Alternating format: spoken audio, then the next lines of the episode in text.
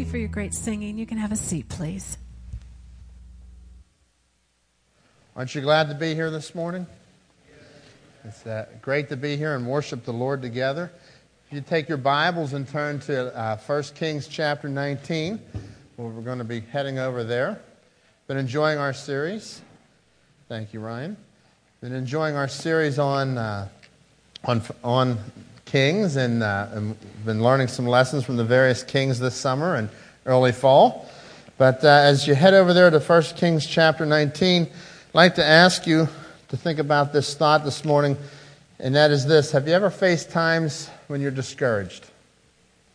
Uh, have you ever faced times when you're in despair, even maybe you could use the word depressed? Things, uh, things maybe were going really good at one point, and then all of a sudden it felt like the bottom dropped out. Um, your, things are moving good, you're on a mountain, and then after the mountain, we always find that there are valleys. As we continue to talk this morning about the prophet Elijah, uh, we're going to see how that he faced discouragement and some of the, some of the tougher things. Um, you know, as a kid, you learn about Elijah growing up in the church. And uh, this morning, what we're going to look at is the part that probably I missed as a kid. And when you see the other side of uh, that, that he dealt with some discouragement, he dealt with some depression things. Um, let me give you a little bit of background. If you were to look in 1 Kings chapter 16, 17, and 18, you'd see a little bit more background here. But the context here is that Israel didn't have a godly king at this point. It was King Ahab. And uh, he was among the worst kings at that point. Ahab was the most wicked king Israel had up until then. It was 70 years after, after uh, Solomon, and the kingdom had been divided. And now we see that King Ahab is, is attempting to rule. Uh, he marries Jezebel. And Jezebel, this was a foreign woman. She was a Baal worshiper.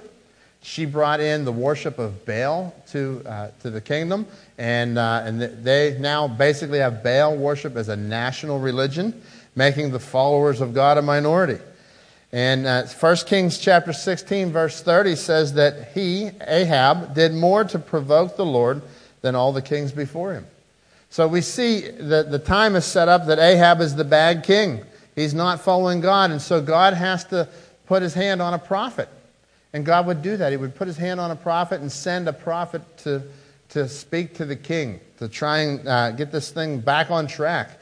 And so Elijah uh, is, sent, is sent to warn Ahab. Elijah announces that there will be no rain for several years, and then he hides. Um, God sends him to the ravine, and uh, at the ravine, he's feeding him through the ravens. Uh, when the brook dried up, he sent him to live with a widow in Zarephath. And, uh, and, and then we see all this time that that's going on, Ahab is looking for Elijah, and he doesn't even realize it. Three years later, God sends Elijah back to Ahab, and this time he tells him it's going to rain.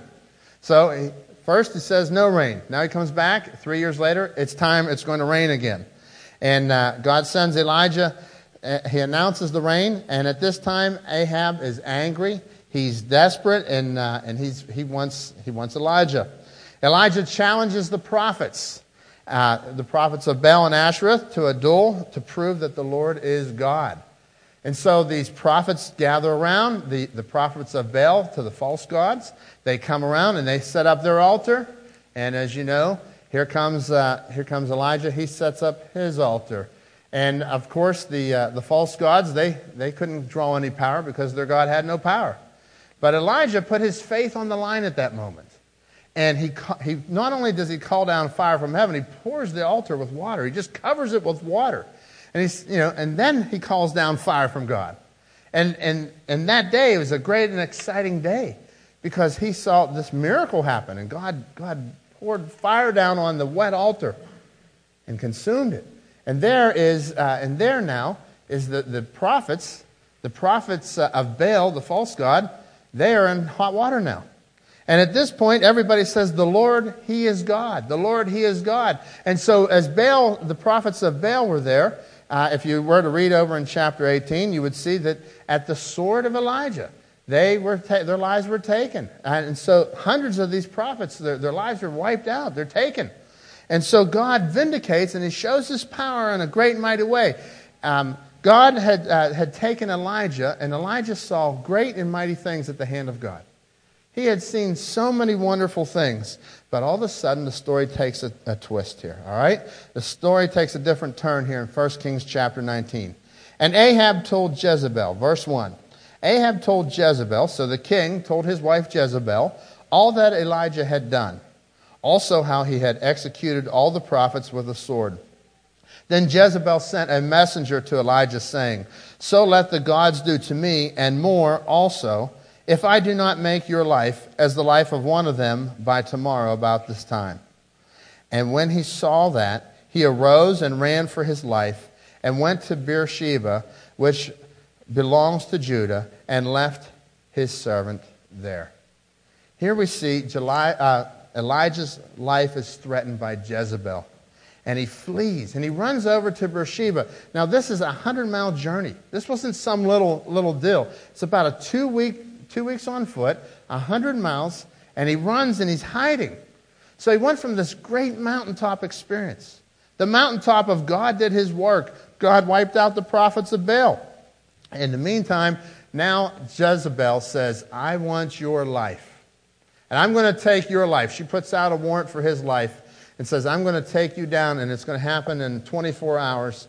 And if it doesn't happen, they might as well take mine like the other prophets. So he, she was saying, Hey, listen, I'm coming after you. And so what did he do? He went into fear. He reacted in fear. And, he, and as, as, you see, he goes and he makes the first leg of the journey, verse 3. And when he saw that, he arose and ran for his life, went to Beersheba, makes the 100 mile journey. At Beersheba, he drops off his servant, which belongs to Judah, and he left his servant there. So he leaves his servant there, and he goes on. He goes the next part by himself. Verse 4. But he himself went a day's journey into the wilderness. So he went 100 miles. Now he's gone another day into the wilderness by himself. And he came and sat down under a broom tree. And he prayed that he might die. And said, It is enough. Now, Lord, take my life, for I am no better than my father's. Then, as he lay and slept under a broom tree, suddenly an angel touched him and said to him, Arise and eat. Then he looked, and there by his head was a cake baked on coals and a jar of water. So he ate and drank and lay down again. And the angel of the Lord came back the second time and touched him and said, Arise and eat, because the journey is too great for you. So he arose and ate and drank, and he went into the and he went in the strength of that food forty days and forty nights as far as Horeb, the mountain of God. In his distress, the Lord meets him. God meets him in his distress. Elijah is at the end of the rope and he comes to the Lord. He's sitting under a tree and he says, Enough's enough. I just can't take it. Lord, take my life. You know, when we look at that, we look at these great heroes, and you see, you see that he's, he's having a victorious day, and then just a few days later, he's having a day of depression. He was down, he was depressed, he was discouraged. And you know what? He wanted the Lord to take his life because he didn't want Jezebel to take his life. And as he's thinking about Jezebel taking his life, he didn't, he didn't want to be like, like they took the prophets, the prophets of Baal, and their lives were taken. He didn't want Jezebel to say that she had the upper hand and that, that Baal had any power.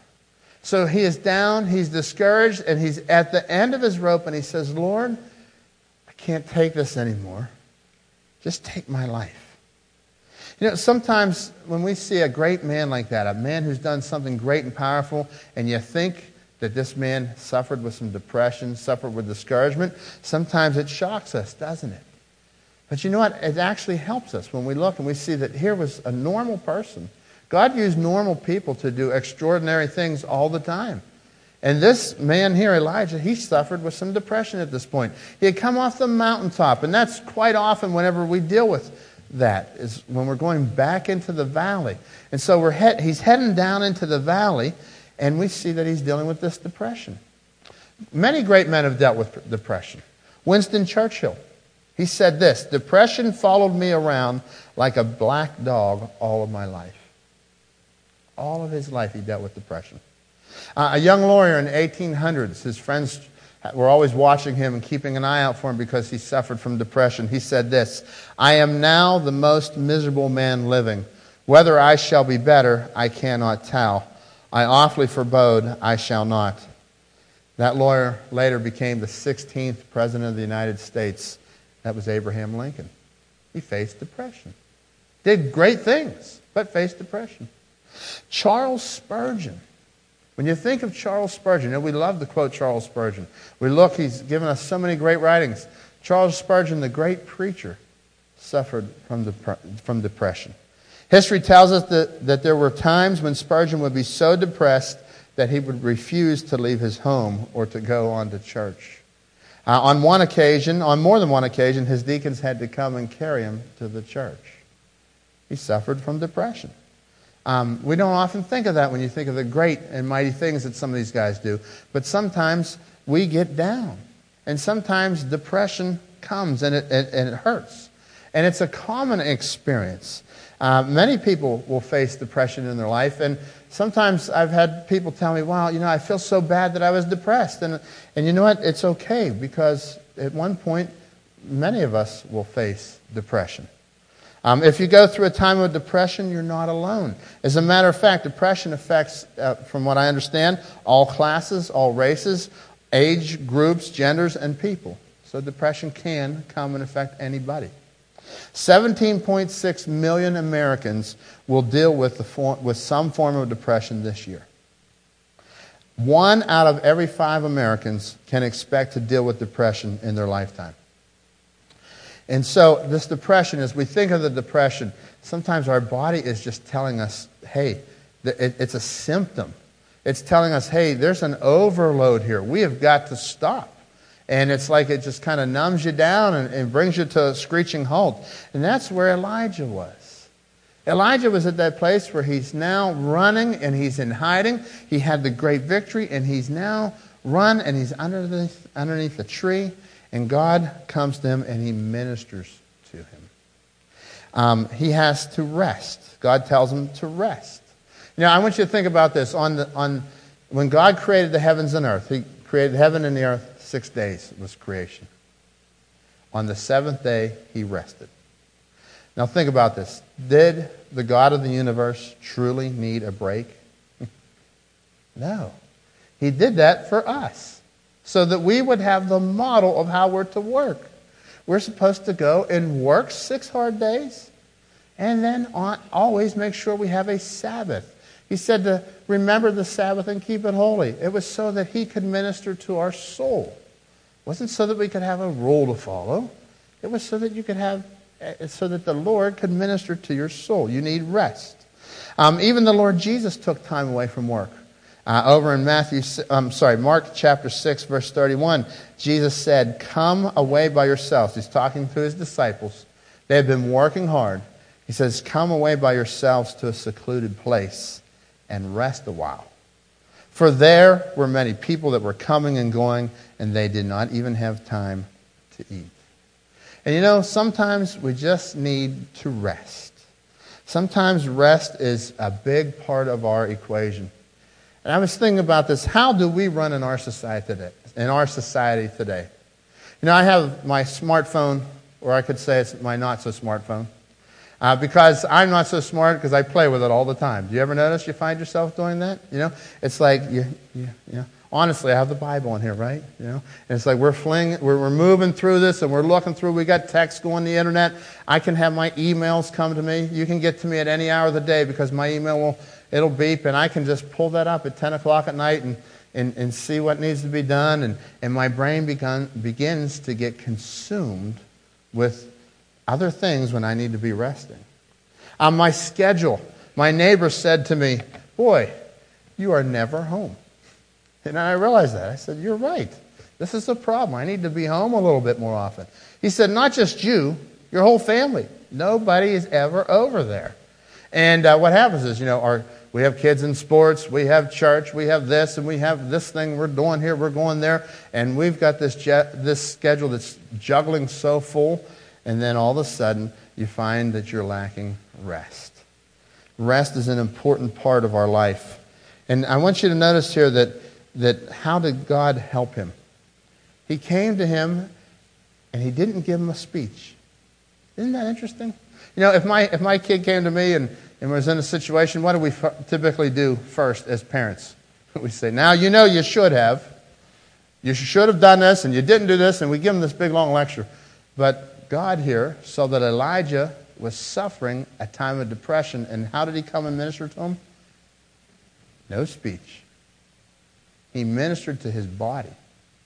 He ministered to him right where he was at, and he allowed him to rest. He made him sleep, and then he provides nourishment for him. And if you, you go back and you read there, he says the angel, he wakes him up. The angel wakes him up, and there's cake.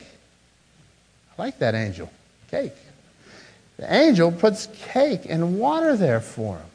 And he allows him and he ministers to his body and gives him nourishment. Lets him go back to sleep wakes him back up, gives him more food. And now he's able to go the next 40 days' journey. And he can, he can go out 40 days' journey because, because of the nourishment.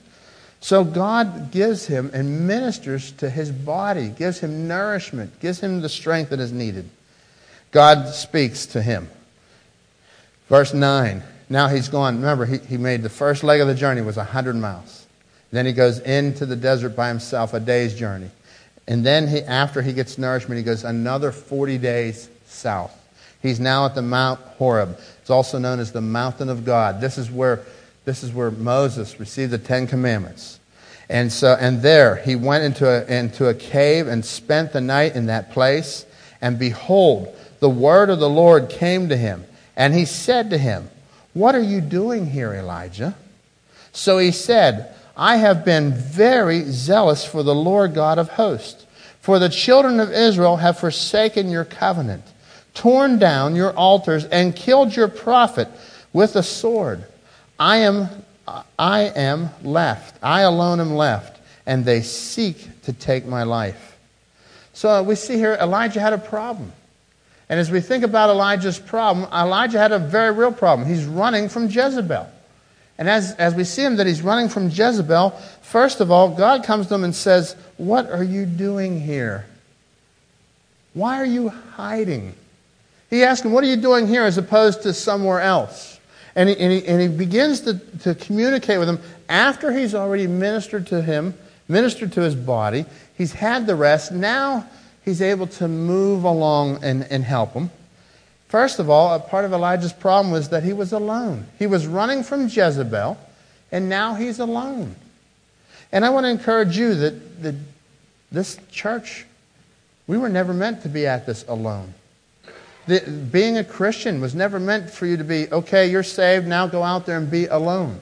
If you look at the New Testament, the New Testament is all about the group, the gathering of the church, and how that they encouraged one another. As a matter of fact, Hebrews 10:25 says, "Let us not neglect our meeting together as some people do, but encourage one another, especially now that the day of his return is drawing near." We are to encourage one another. See, that's a little bit more than just coming in and saying, "Oh, I got something out of church today." I now am to be encouraged by you. You are to be encouraged by me, and vice versa. We just have this big encouragement going on. We're to do life together. We're supposed to go out there and do life together. And as we go out there and we, we live this life, we're going to make an impact on our community. But we can't do that alone. It is not going to happen by just coming in and, and having a, an hour on Sunday. We need to encourage one another throughout the week and, and build a network in our church where we are not alone. Elijah was alone. That was part of his problem. Secondly, he assumed a negative outcome. He assumed a negative outcome. Look at verse 10. I have been very zealous for the Lord. That's how he responds. He says, God says, What are you doing here? He says, I have been very zealous for the Lord of hosts.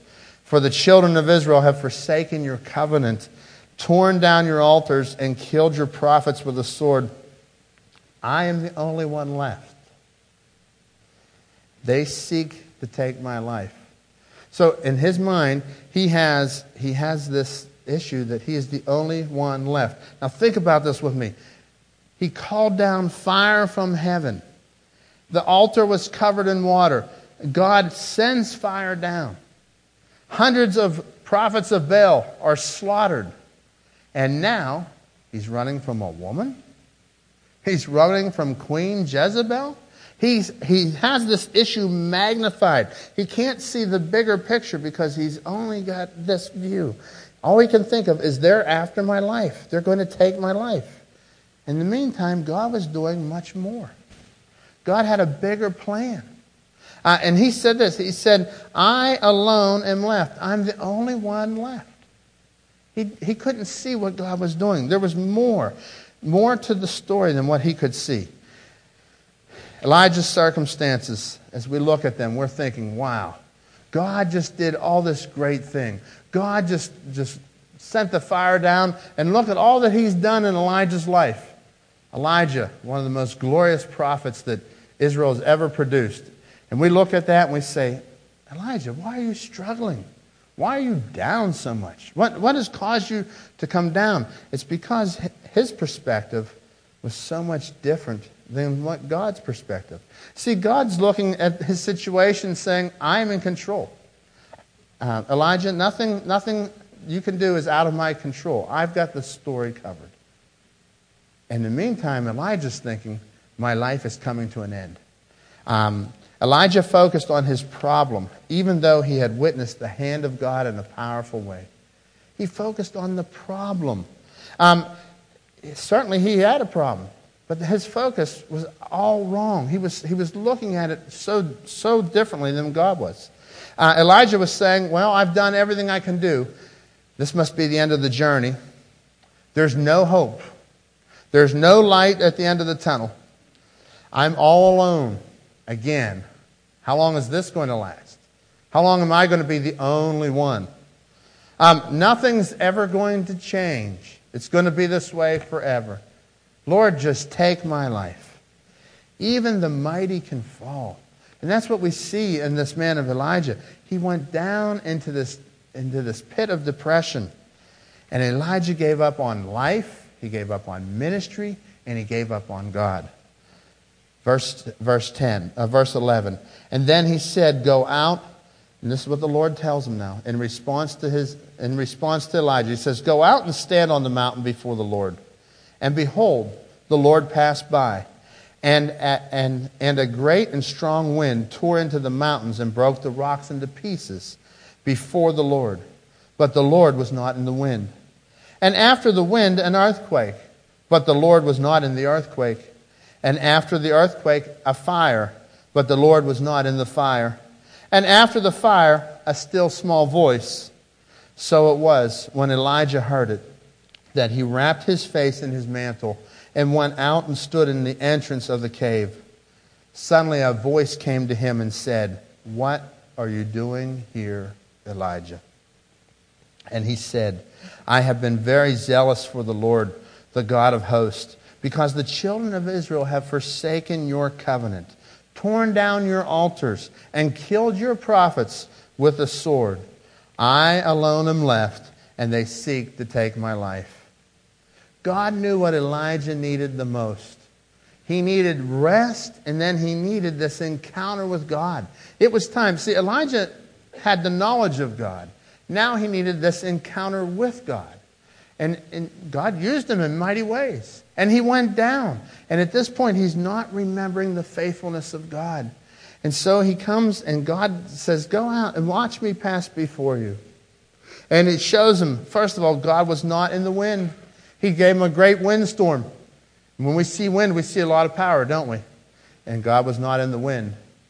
And then he gave him an earthquake. Imagine him being down in, in a cave, and, and as he's having the earthquake, the, the rocks are shaking and, and the, the earth is moving. God was not in the earthquake. A ball of fire. God was not in the fire. Where was God? He was in the quiet, still voice. He was in the gentle whisper of God. Wow. That is why rest is so important. See, if I'm always busy and I'm always running and I'm always going and I'm, and I'm stressed out, I'm thinking so much about what could go wrong, what didn't go my way, and all these things, when I've got my mind consumed, when God's speaking so softly. I don't even hear him. Because I'm looking for him to be grand. I'm looking for him for the dramatic experience. That's why when I was a kid, I always remember the story of the fire coming down on the altar. But I don't often remember this part of the story because it's tough, isn't it? It's tough to be down. It's tough to be discouraged. And it's okay that we go through those times, but we have to listen for the quiet voice of the Lord. Psalm 91 1 says this Those who live in the shelter of the Most High will find rest in the shadow of the Almighty. I love that. You want to find rest? There it is. In the shadow and the shelter of the Most High, you'll find rest in the shadow of the Almighty. God is the one who will give us rest. And allow Him to come and allow Him to quietly talk to you. Allow Him to minister through His Word. So it's not about what I can do all the time, it's about God meeting with me and God pouring into my soul. And I let Him restore my soul, as the psalmist says. He responds by coming to the voice. He wraps his, his face in the mantle. So he takes his clothes, uh, the cloak, and he wraps his face in it. And he comes out to where he hears the voice. And the voice says to him, What are you doing here, Elijah? The second time, he asks the question now, What are you doing here, Elijah? In other words, God is saying, In light of who I am, and in light of what I can do, what are you doing here? Why are you hiding? Why are you removed out of the picture of what I'm trying to do? Uh, there's work to be done out there. I'm going to use you. What are you doing here? And it's like at this point, Elijah has a, comes to his senses, and he's probably asking himself, What am I doing here? And he gives him the same response. He gives him the same response. He says, I am the only one. They, I, have I've been zealous. I've been working for you, Lord.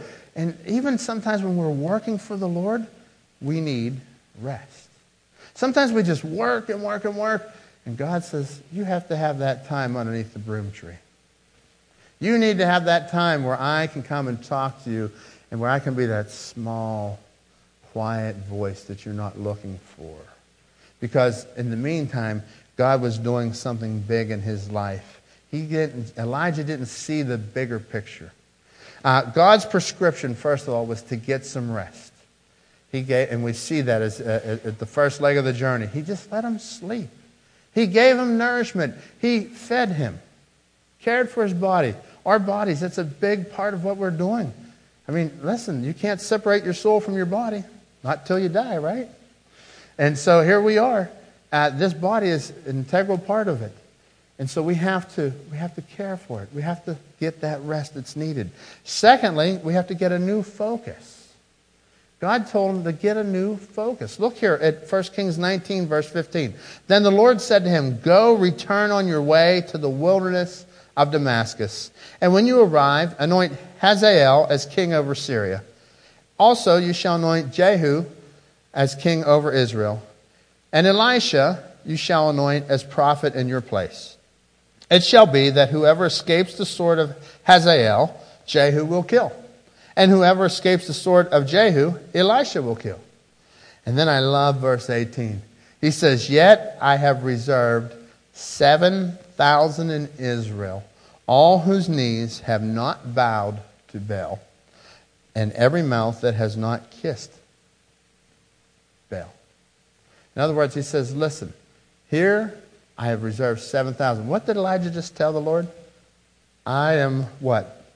The only one. Have you ever felt like that? I'm the only one who's got this going. I'm the only one who, who's got it figured out. I'm the only one that God's moving on. And you get so discouraged. In the meantime, God's like, uh, wait a minute. You're not the only one. I have been moving. There's 7,000 who've never bowed before Baal and, and it brings out the new perspective. God informs Elijah of his plan. Imagine Elijah, Lord, you've been busy while I've been running. You've been working while I've been seeking safety. You've been doing something so much bigger. And Elijah is able to come up because he has a new focus. God tells him, go out and make these anointings and do this job that I have for you. And that's what we need to do. We need to get some rest. And when there's times that we need rest, there is nothing wrong with taking a break. God designed it that way. We're to rest. And when our bodies are just overwhelmed, tired, that means you need to rest. And so we get the rest. And then we need to get a new focus. I have found this that quite often we get our focus, the focus goes in and out. We get focus screwed up a lot. I was in here the other day for the, the Thursday night for the family experience, and I tried to take a picture on my phone, and I didn't have the focus settings right, and I could not get a good picture. I had a blurry picture. It was like this thing is too far away. I could not figure this thing out. Went home, played with it some more, and said, Ah, now I figured out. The focus was messed up. And that's what happens with us. Sometimes our focus just gets blurred and we, we just get it out, out of focus. We need a new focus in our life. Look at Philippians 4 8. This is a, a good focus for us. It says, Fix your thoughts on what is true, what is honorable, what is right, pure, lovely, admirable. Think about things that are excellent and worthy of praise. But what do we have a tendency to do? We think about what went wrong or what could go wrong. I was thinking about the future. There's always uncertainty about the future. I have today, I don't have tomorrow. And I'm th- as I'm thinking about tomorrow and I'm looking at uncertain times, I tend to forget that God is faithful. And so I start to think about the negative things. I start to think about what could go wrong, what might go wrong, what, what, what might happen. And I start to make, make wrong uh, assumptions like Elijah did. Start to make these assumptions that I'm no good, that I've done this, da, da, da, da, and it's, uh, it's all going to die and everything. Uh, all right, and I go down this whole story, and I have myself down in the dumps. And I am depressed at that moment. But whenever I come back up and I train my mind, Romans 12, 2 says that we're to be transformed by the renewing of our minds. And this is how you do it. You train your mind to think on the right things. There are negative things, yes. Je- Jezebel was after Elisha, Elijah. But he had to put his mind onto the faithfulness of God, not onto that circumstance. I like a, a paraphrase here of that same verse, Philippians 4 8. Says, I'd say you'll do best by filling your minds and meditating on things that are true, noble, reputable, authentic, compelling, gracious, the best, not the worst, the beautiful, not the ugly, things to praise, not things to curse. And so this is our new focus. We've got to focus in on what God has told us to focus in on. He's given us the many things that, we, that are positive. I, uh, I, I was reading the other day, guy says, God's just given you so many reasons to praise Him. And as we th- stop and think of all the good that God has done and all, all of who He is and His character, I can now take my, my thoughts and move them off of the problem.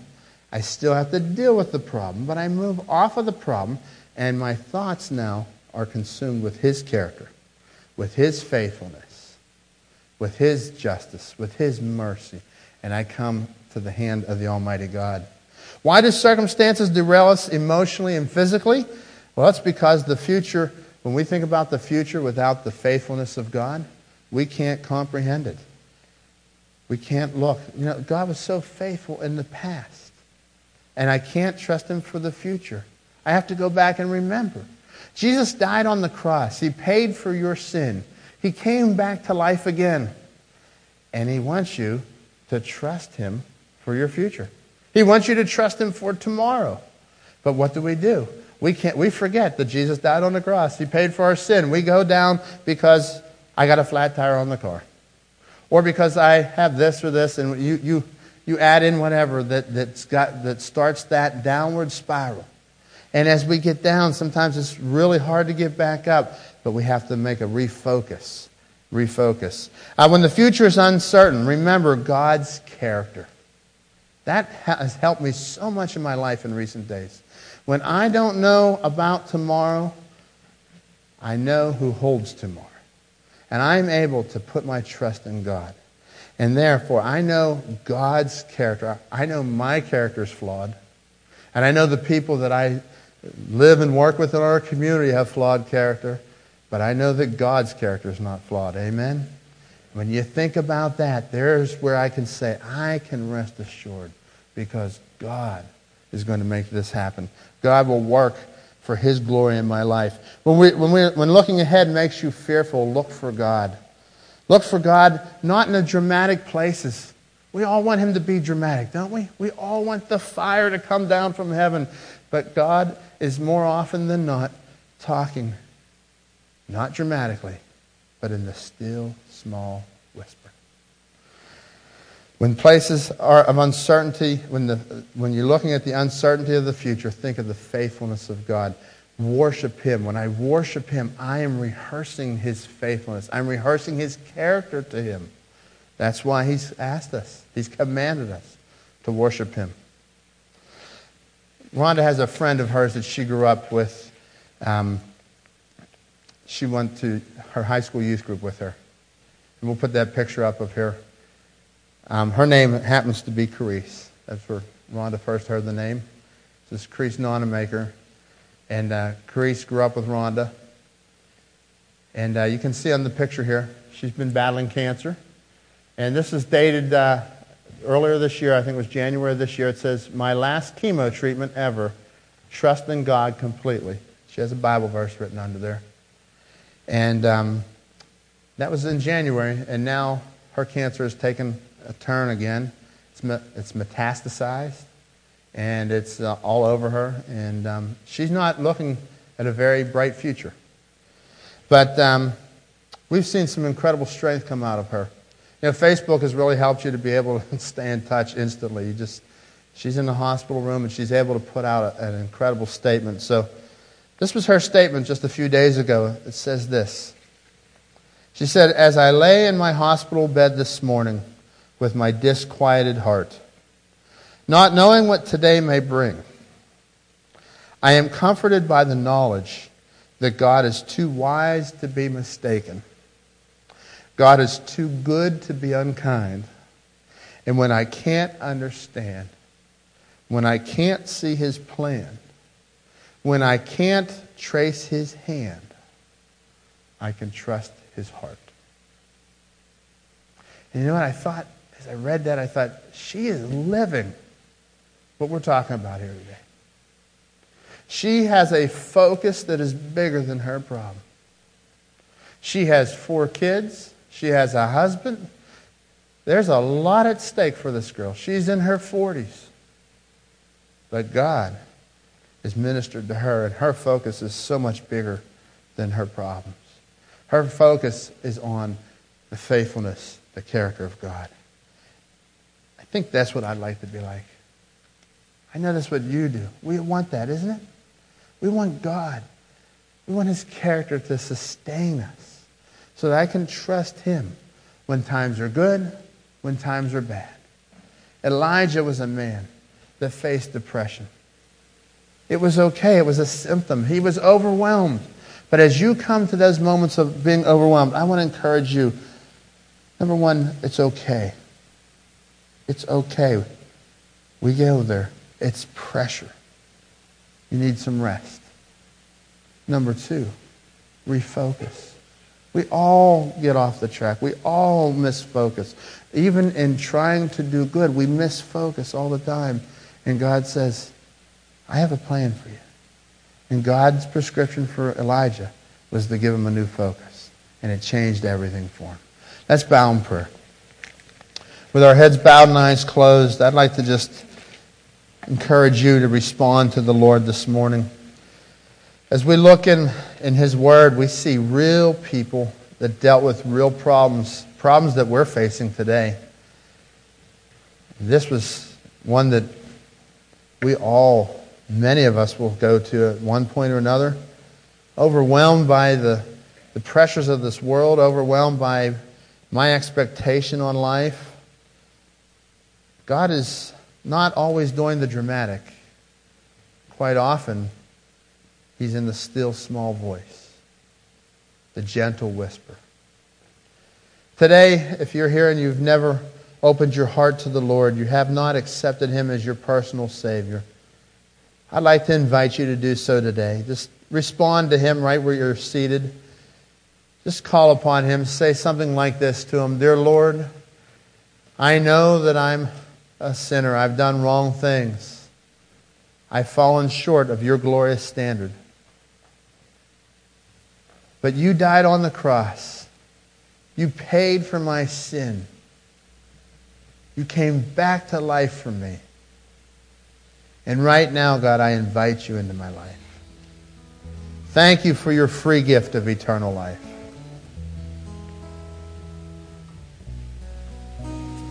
And for others here this morning, how is God speaking to you through His Word as you look at the, the account of Elijah? Maybe you're facing a, a moment where it's been down. Maybe it's been down for quite a while. God wants you to get some rest. He wants you to get a new focus. Focus is on Him. He has a plan for your life. It may have been hard, it may have been dark, but it's not over. He has a great plan for your life respond to Him. Father God, I thank you so much for you.